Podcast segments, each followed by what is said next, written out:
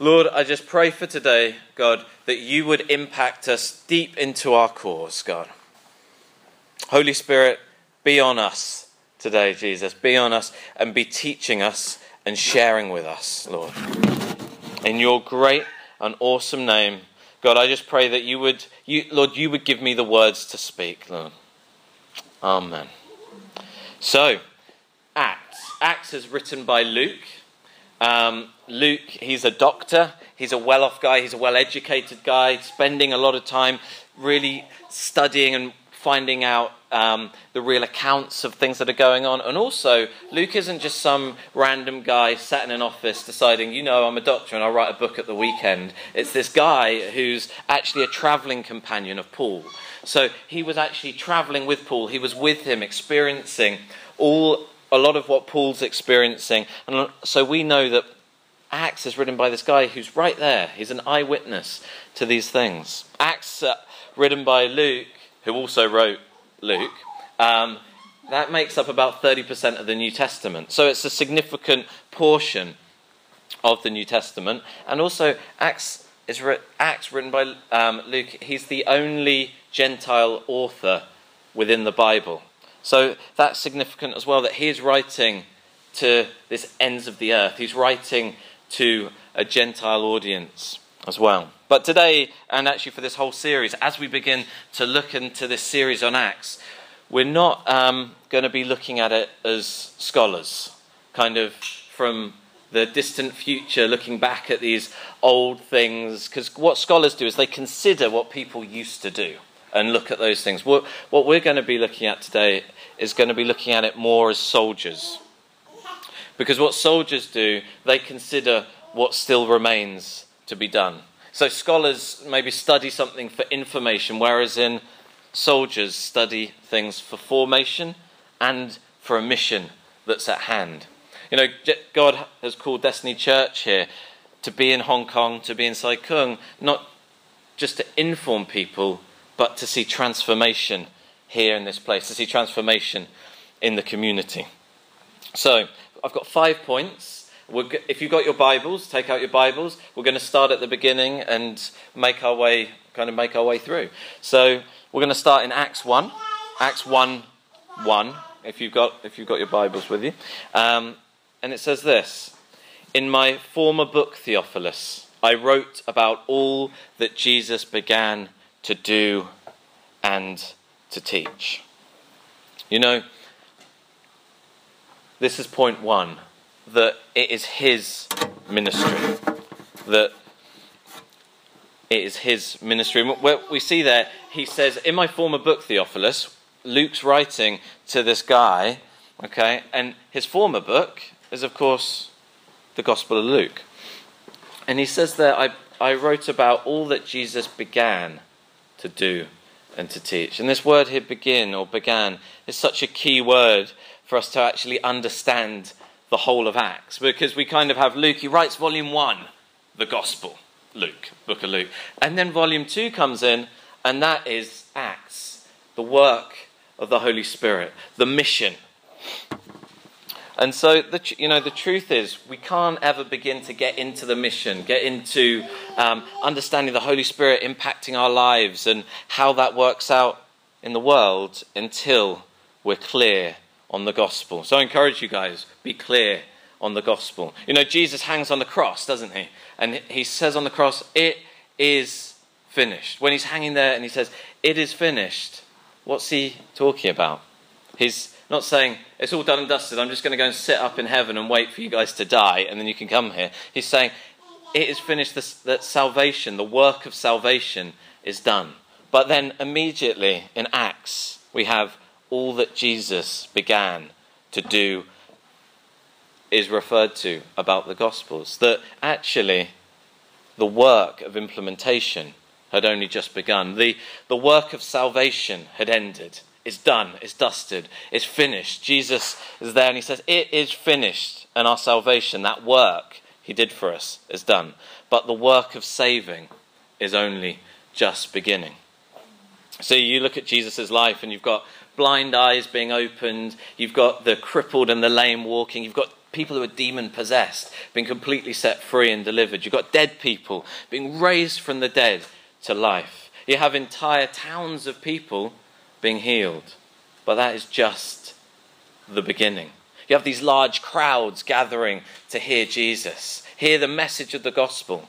But that is just the beginning of what Jesus began to do and to teach. You see, the question then is what is Jesus doing now? And in Matthew 16 18, he says, I will build my church, and the gates of Hades will not overcome it. See, the only thing that's going to take back ground from Satan, the only thing that's going to take back ground in this world, is the ministry of the church with the gospel in the power of the Holy Spirit. There, Andrew Owen, who launched Destiny Ministries, when he gave a prophecy to Destiny Edinburgh back in 1998, as they were kind of launching and kicking off. And um, I think it's a prophecy that's relevant for so many. it's a prophecy that's just relevant for church in general. There's a great truth in it. And he said, Don't worry, says the Lord, about building a church. Don't think I must build a church. Don't think I've got to produce a church. Forget it, says the Lord. I said I would build my church. Don't you worry about that.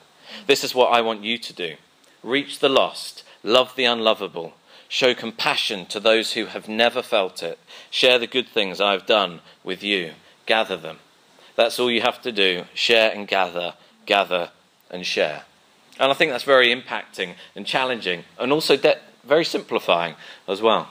You know, during um, the Second World War, the German Air Force, the Luftwaffe, they, they bombed uh, Strasbourg, which is a town in France, and one of the churches there was destroyed. And when they were going through the rubble, they, they found a statue of Jesus, and amazingly, he'd been, had been so well preserved.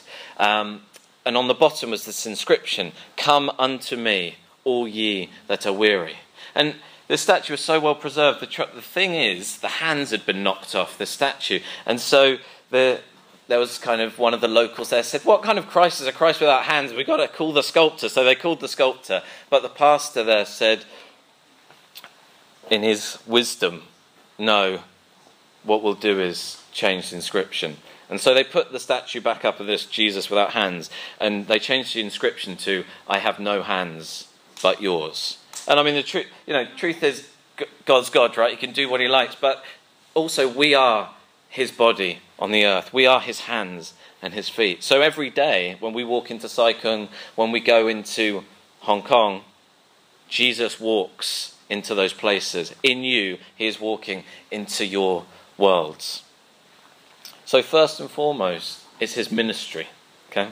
That Acts isn't about us and our church and our like church brand or the thing that we're doing, what we want to do, what we want to see happen. It's about his ministry that we get to take part in. You know, this that in my former book was all about everything that Jesus began to do and teach. This book's about everything Jesus is continuing to do and teach, and we're still in that today. And we have the privilege of taking part. Second point it is in his might. It's in his might.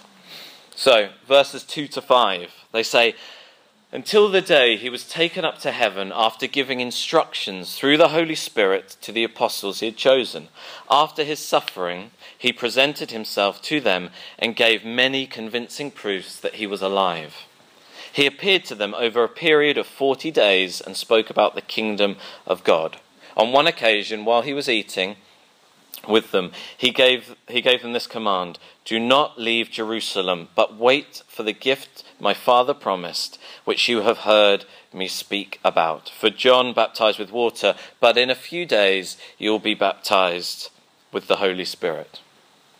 So, one time my family were visiting, and my dad's a bit of a joker. We were in a cafe in Sai Kung. We went there, sat down. There was barely anyone in the cafe. It was only like five tables anyway, and there were two, probably us and another table. And it was this whole miscommunication thing. The girl came up and seated us, gave us the menu, and said to us, "I will be back in a while." Which in the UK means I could be a few hours or something like that. My dad, being the joker, said, well, as long as it's before next Thursday, because our flight's at 10 o'clock. And so the, the, the, the lady's like, oh no, I'm, I'll be back in, I'm coming back right now. But there's a, there's a word we have um, that we don't particularly love here, which is a four letter word, which is W A I T. Wait. Sometimes waiting can be one of those things that's like, oh man, especially in this kind of really fast paced, fast paced um, culture that we live in. I mean, you look at what Jesus is saying to them there. You know, go and have a prayer meeting, basically. Go and wait a while, and the Holy Spirit's going to turn up. How, if imagine if we did that? How many days are we going to? If I said, guys, come on, let's pray and wait for Jesus, or what day would would we be like? Actually, James, I just got to, I've got to leave here right now. But I just think that's such an that's a there's a a challenge in that. I'm not saying God's saying to each of us we have to wait 10 days, because that's actually how many days it was. That they, they, they waited and they prayed for 10 days. But actually, this thing in our busy lives of taking time to stop and wait on the Lord, do we be, are we praying? Holy Spirit, come and fill us afresh. Come and fill us afresh. We don't need to have a formalized church prayer meeting for this. You can do it in your home. You, know, you can be doing this yourself. Come, Holy Spirit, fill us afresh. You know, some of the most amazing spirit filled ministries, like Smith Wigglesworth, who saw the face of the, the world change with his healing ministry. He sought this for months and months and desired it and pursued it. And finally, he received it on a kitchen floor by himself in the pastor's house when the pastor wasn't even there and his wife had prayed for him and gone to the door to, to let somebody in, and he just received it by himself in this, in, in this kitchen floor. Now, there's, we don't need to do an official meeting for this. So that's an awesome thing to seek. It carries on in verses 6 to 7. It says, Then they gathered around him and asked him, Lord, are you at this time going to restore the kingdom to Israel? He said to them, It is not for you to know the times or the dates the Father has set by his own authority. I think this is incredible. Jesus has like the most amazing patience with these guys and just gives them a truthful, wholesome answer. You know, if we were Jesus, bearing in mind he's been with them, he's been with them for like three years, and then kind of the crucifixion, the resurrection's happened. Then he's been with them for 40 days. We're not sure exactly what point in those 40 days this is, but we we read there that he's just spent time explaining to them about the kingdom, spoke to them about the kingdom of God. Okay, and then these guys, they still don't get it. You know, they still don't understand. They, they still think it's going to be some kind of political kingdom. Uh, if I was Jesus, or I'm sure if any of us would be, it would be like, really? Are you serious? You know, are you completely serious about what you're saying right now? Uh, haven't we just gone? Th- we've just gone through this. You know, um, forget it. I'll just kind of stay here. I'll live forever. I'll just do it all myself. But he doesn't, does he? He he ends up leaving. He trusts them with the task. Why is that?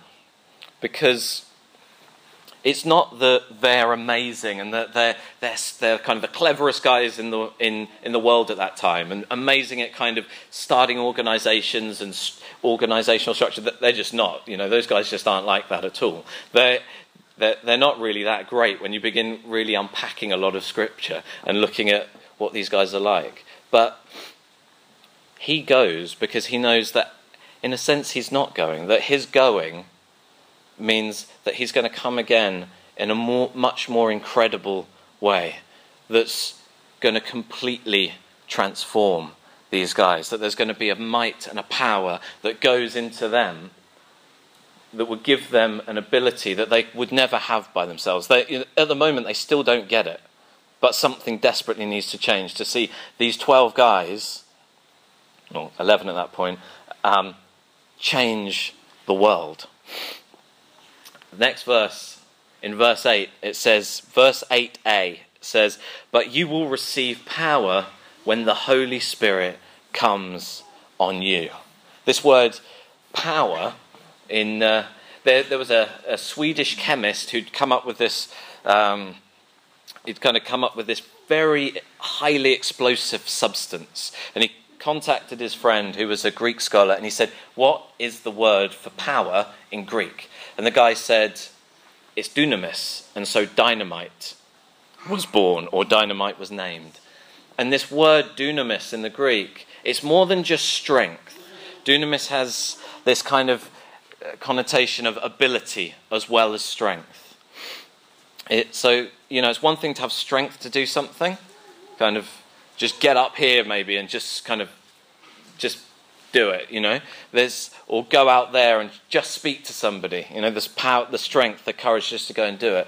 But there's it's so much better to have strength with ability. And that's what the Holy Spirit does. He doesn't just come to give us power and strength and things like that, but actually the ability to do these things. You see, that first verse where it says that's all that Jesus began to do and to teach. And if we just think back to think back to Luke, we could say, okay, well, you know, all this supernatural stuff that Jesus is doing, we say, okay, well, that's easy, right? Because he's he's God. Heal the sick, easy. He's God. Walk on water, easy. He's God. Have not not not sinning, easy. He's God. It's kind of like, okay, Jesus, you're kind of cheating a little bit here because you're you're God. But the truth is that whilst he didn't cease being God. You see in Philippians 2 7, where it actually says that he didn't avail himself of his divine attributes. And you look at the life of Jesus, that he had to learn scripture, that he had to overcome temptation, that he had to pray, that he got hungry. That, and the truth is that Jesus operated as a man in the power of the Holy Spirit. You know, you look at Jesus' life, and actually his ministry didn't start until he had experienced the empowering of the Holy Spirit. And it's the same with us. We need to come to a place where we wait. And I say, God, give us the power. Holy Spirit, come upon us. Give us the power. And in John 14 12, there's these famous verses that we know, right? Very truly, I tell you, whoever believes in me will do the works I have been doing, and they will do even greater things than these. We've heard all that, right? And sometimes people quote that and say, you know, we'll do greater things than Jesus. And so often it can be so easy to leave off just the rest of the sentence, which says, they will do even greater things than these because I am going to the Father that actually all the great stuff, the heal the sick, you know, it says go out, heal, heal the sick, cleanse the leper, make, make um, preach the gospel, make disciples. We can only do it simply because of the empowering of the Holy Spirit in us. The ascension, we often don't think of ascension as partic- particularly uh, a major thing. It's kind of crucifixion, resurrection, you know, birth of Jesus, crucifixion, resurrection and then the ascension just kind of happens. But actually, the ascension is like, you know, the old films with the boom, and then the dynamite goes off. The ascension is like the detonator for everything. So it's his ministry and it's his might. And thirdly, he's the message. And it carries on in verse 8 to B. It says, And you will be my witnesses. You think about that word witness, it's like, like somebody in a courtroom. And when you're stood in a courtroom, you're not asked for your opinion. You're asked to tell what you know about a situation. So, witnessing isn't about telling stories or philosophy or kind of a legend about something. It's about saying what you've seen, saying what you've experienced. I mean, that may be in the format of a story, but saying what you've seen, saying what you've experienced, saying what you've heard. So when I share testimony about my life, you know, when I was when I was a young kind of when I was a child, an early teenager, experiencing God, that if I say, you know, I've seen legs grow. I've, you know, I've seen somebody who's been set free from demons. It, tra- it suddenly changes it because no one can argue with that because because it's something that I've seen the power of God at work. I've seen people go in the matter of months from just being in the bottom of life, but Jesus has come into their life and completely transformed them, not in a surface way, but deep, right down to the core of their being. In uh, Acts, it says 30, 39 times it refers, there's only 28 chapters, 39 times it refers to the people that they were witnesses to him. In that verse, it says, You'll be my witnesses. It's not you to go and witness about some random stuff. Don't go and witness about the church. You know, it's you're to be my witnesses that Jesus Christ is our message. Jesus Christ is our message. In Colossians it says Colossians 1:28 says he is the one that we proclaim. You know the solution to Hong Kong's problems and it may seem slightly oversimplified and actually it is oversimplified, but the the solution to Hong Kong's problems is Jesus. And in the multifaceted way that he is within the gospel, the King of Kings is the answer to Hong Kong. And so, our mission as his followers, our, our mission as, as Christians, is actually to point people to Jesus. In John 15 26, it says this verse He will testify about me the Holy Spirit. It's Jesus saying, The Holy Spirit will testify about me. Because sometimes when we say, okay, point people to Jesus, uh, you know, it can feel a little bit um, like a real challenge, but it is the Holy Spirit, being filled with the Holy Spirit, and the Holy Spirit in each and every single one of us who is speaking from us to proclaim Jesus, to testify about Him, that He is witnessing through us in Ephesians 2:17, it may sound a bit strange, but in Ephesians 2:17, there's this interesting verse and it says, "He came and preached peace to you." This is Paul writing to the Ephesians, speaking about Jesus, and he says, "He came and preached peace to you who were far away and peace to those who were near." It's a strange verse because Jesus never went to Ephesus. Jesus never went to Asia Minor. You know? How did Jesus preach to the Ephesians.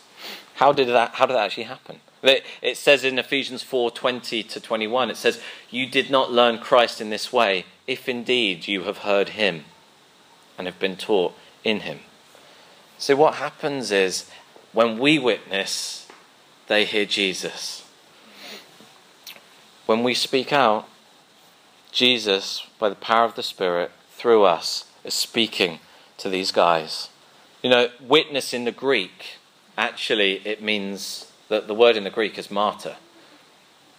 Lay your life down for others to hear is something that in our culture, fortunately, we maybe don't need to lay our life down, but i.e. die, but maybe we need to just put ourselves in a, what can seem like an uncomfortable situation sometimes, what can be a bit of a tough situation sometimes. Maybe step out to, to ask the person, hey, do you, want to do you want to even come to this? So some things like that we've got running at the moment is Alpha.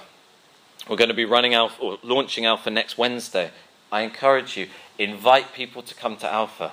It's an it's a completely awesome. It's a completely. It's just such an amazing way for people in a non pressure environment to begin to find out more about Jesus. It's kind of inviting people to go on a journey discovering Jesus where they can say whatever they like. We're not, tr- we're not trying to force them into a position or a corner with anything. And so many people around the world have been blessed by it. And people, actually, people aren't as scary sometimes we, we feel. And I know that because I feel sometimes afraid to speak to people. But as you're going through this, inviting people, and some people are just like, hey, sorry, I don't really fancy that. That's fine.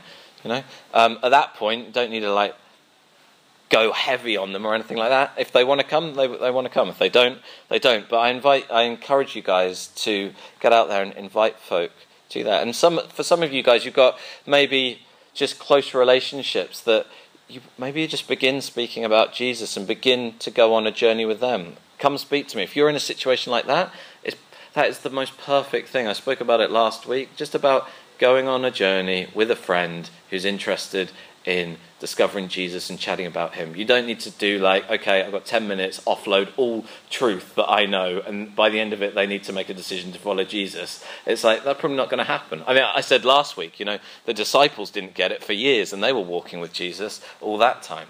And so it's great just to, it's about love and respecting people and going on a journey with them. And I really that, that's really the foundation. It's share and gather. And maybe they don't come to church for, for weeks. Maybe, maybe they don't come to church for a year and they're just going through this process with you of journeying into Jesus. But I encourage you guys, witness to him, introduce people to him.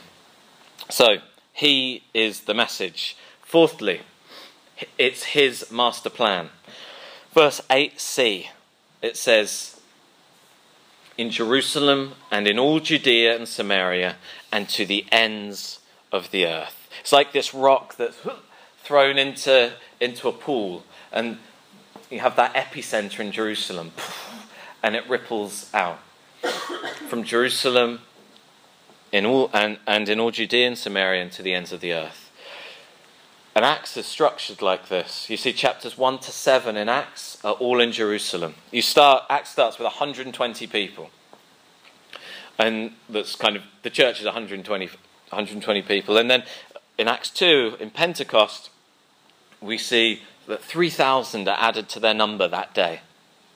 And then by Acts 4, there's 5,000 men and women and children. And it's estimated that in Jerusalem, with a population of about 60,000 people, the church grew to 18 to 32,000 people. So up to just over more than half of the population. But then this kind of evangelism we call E1 evangelism. So that's the same culture, the same nation. none of us really have that here. We don't have that. But you know, if you were at home, and actually we've probably all changed a lot. So even if we all went back to our like home nations, it would be a little bit different. But um, that's same culture, same nation. So that would be like local Hong Konger speaking to another local Hong Konger. That's how. That's what Jesus did. It's often what most people um, feel comfortable doing. I think probably a lot of us are maybe exceptions. In chapters then eight to twelve, it speaks about Judea and Samaria. That's the persecution going on. Suddenly, there's a scattering going on, and people are going out from Jerusalem. The church is spreading out, and as they go, they're sharing the gospel, they're sharing the good news, and disciples are being made. And as disciples are being made, they're being gathered and formed into churches. And we, that's E2 evangelism. That's the, a different culture, but the same nation. And that's something that many people experience today, where we're all living in one nation, but we've got so many different cultures. I'd say that's closer to what, what we're experiencing, especially if you've been here for a while, because there's like an international culture, there's local Hong Kong culture, and there's nuances between all of them. So often communicating across different cultures, but within the same nation. And then lastly, you've got chapters 13 to 28, to the ends of the earth. That's kind of your classic Paul. He's going out and spreading the gospel. Um, we see the gospel going down into Africa. We see it so spreading throughout Europe, Africa, and Asia. That is E3 evangelism, where we have different cultures and different nations. For probably for you guys, when you first arrived here, that's what it would have felt like a very different culture, a very different nation. And then Christianity in 280 years, it becomes the dominant religion in the world. There's estimated that there were 7 million Christians at the time of the Roman Empire, when the population of the Roman Empire was uh, 50 million people. So, set, and that was at a time of intense persecution. These 7 million people faced death, they risked jail, the loss of their property, businesses, all this kind of stuff. And still the church grew and grew in amongst this incredible persecution. Like that pebble being thrown into the water, Acts starts in Jerusalem. It starts in a capital city, this center of religion. And throughout Acts, we see the amazing spreading of the gospel. And Acts 28 ends in another capital city. It ends in Rome. It ends in the center of the secular world. And there's something powerful about that, that picture just in Acts that us and our lives, it, is, it isn't about focusing just in, just in church. And fine, if, like, great to invite folk to church and things like that, but it's about going out into the centers, you know, of business, of teaching, of, of, of what's out there, to take the gospel out there. According to Time magazine, the world population at the time of Jesus was 140 million people. That's not a lot of people. You know, it's like Shenzhen or something like that. But, but now, sorry, but then it took 1900 years. So until the turn of the 20th century, so like 1901, for the population to reach 1 billion people. And then it only took 100 years for the population to go from 1 billion to 7 billion. And now it's already at 7.6 billion. So incredible, right? That, that means that 50% of everyone who has ever lived, who has ever walked upon the, the face of the earth, who's ever, who at the end of time will kneel before God and worship Him, say he, he is King, 50% of all those people were born in the last 50 years. And I find, you know, that's such a, that's a staggering number. It's, abs- it's so incredible, but it's also kind of, it's, there's an element of urgency in there that there's, this is the out part of the vision that we have. There's a part that we want to be here and community and growing together and things like that, but there's also a big part which is there's a whole, we're not kind of we'll pull up the drawbridge and wait till the end of the world.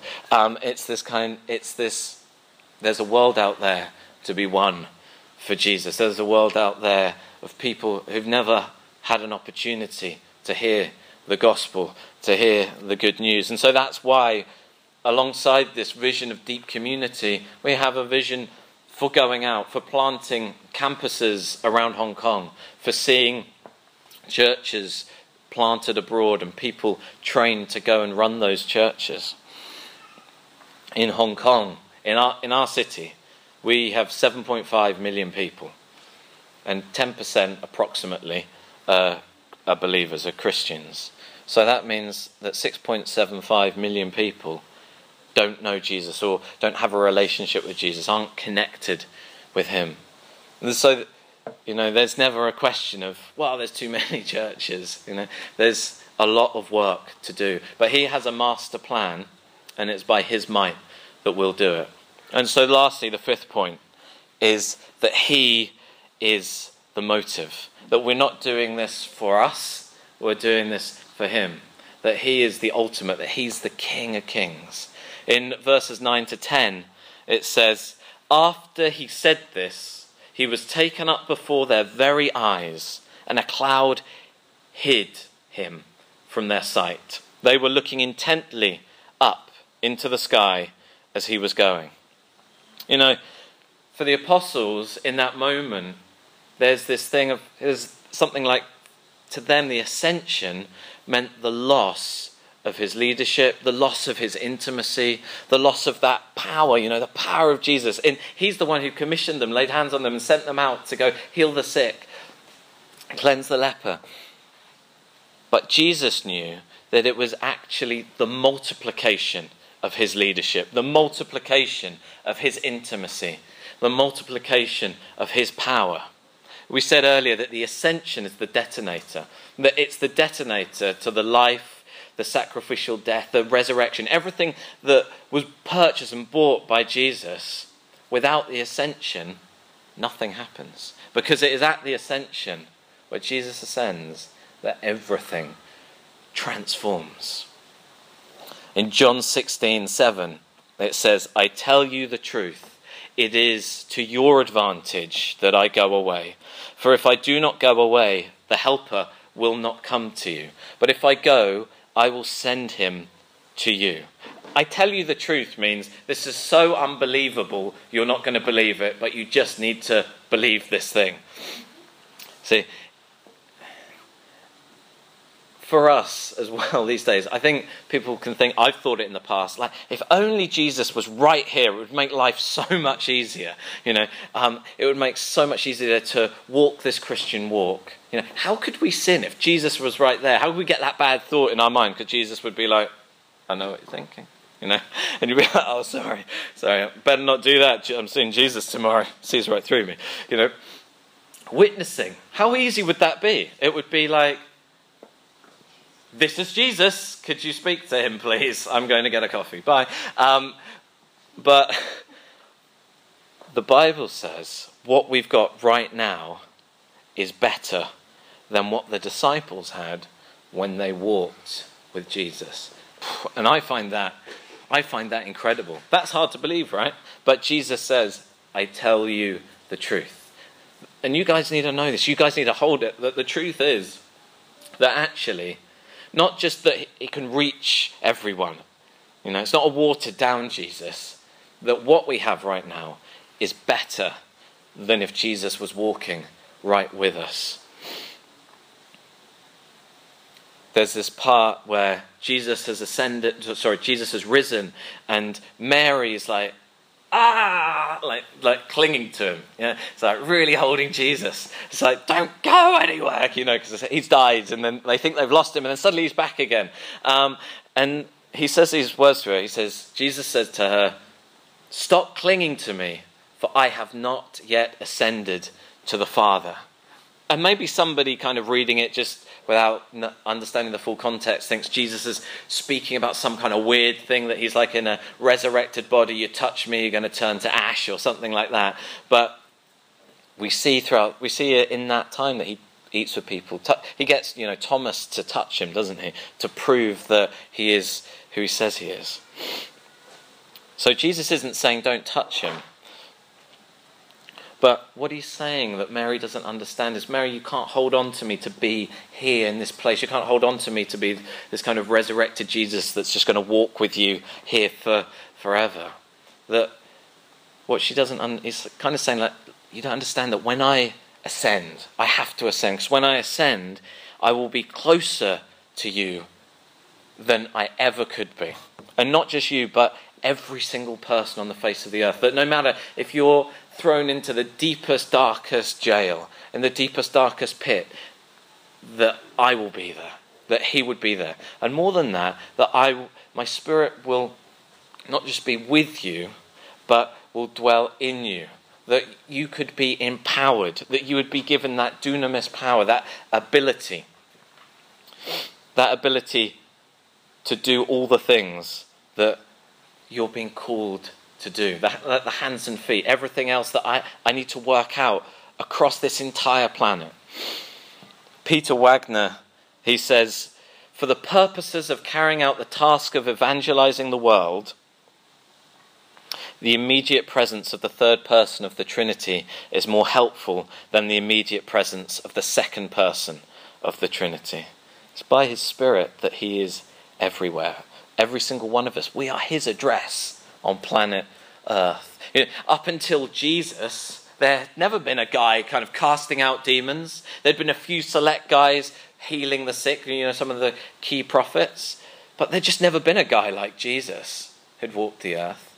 But since Jesus, there has been lots of people who've healed the sick, cleansed the leper, seen the dead raised, seen demons cast out in verses 10 and 11, it says, When suddenly two men dressed in white stood beside them, and they said, Men of Galilee, why do you stand here looking into the sky? This same Jesus who has been taken from you into heaven will come back in the same way you have seen him go into heaven.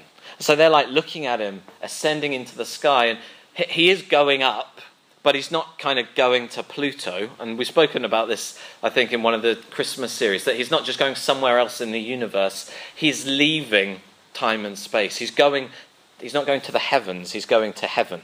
That he, his relationship with everything is suddenly changing. And actually, that is what ascension is. It's not just Jesus ascending, going up, okay? But it is, if he's ascending to a throne an ascension means two kinds of things. It means a taking on of a new mantle, a taking on of a new kind of um, authority and power, a new kind of relationship to everything else in the world. If we had a throne here, I could ascend to it. Like I could go and walk up, but I would never ascend to the throne itself. It's not like Jesus is becoming God, because Jesus has always been God. It, it, and He's always been God. And 2,000 years ago, we had Jesus come and he became a man. That he then would be a man forever. And in this point of the ascension, it's the beginning of a man being on the throne of the universe. Today, Winston Churchill, Roosevelt, Hitler, Stalin, these guys, they're all, they're all dead and buried.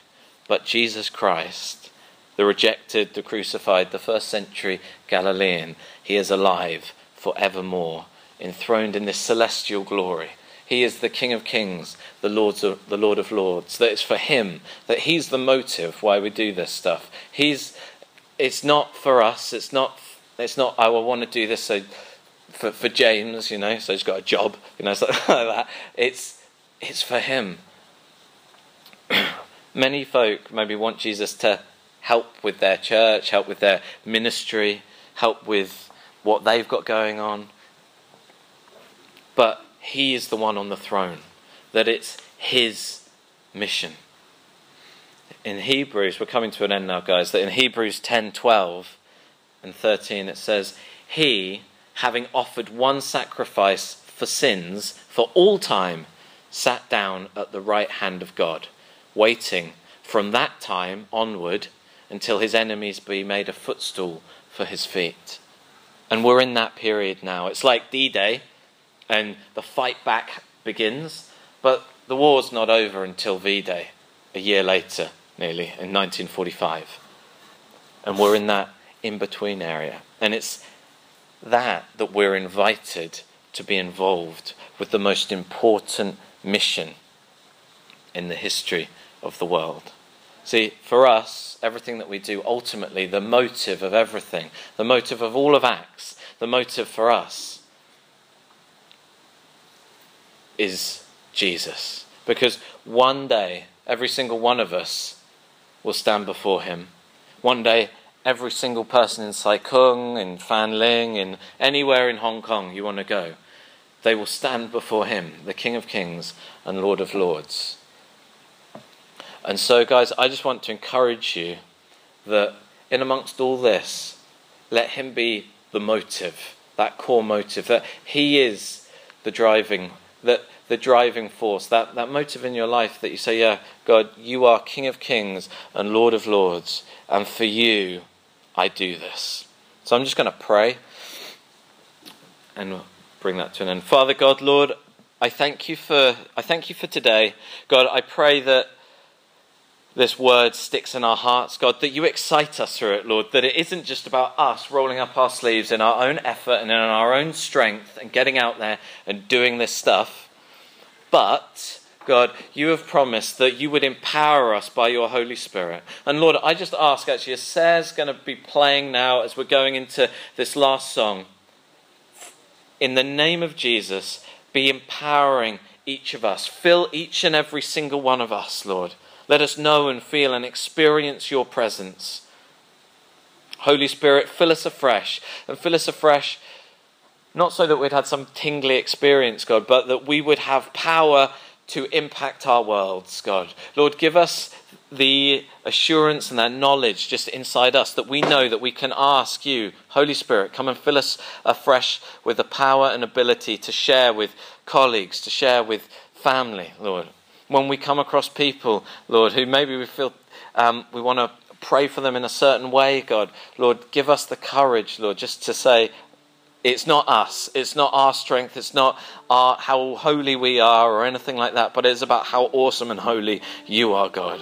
Lord, that you've promised that you would work through us and act through us, that you are continuing to do and teach through us, God. And I just ask for all of us here and all of us who are maybe listening around the world and all of us who aren't able to be here today, God, that you would stir us, God, and put a passion in our heart, Jesus, to see your name made famous, to see your name glorified in this city, Jesus.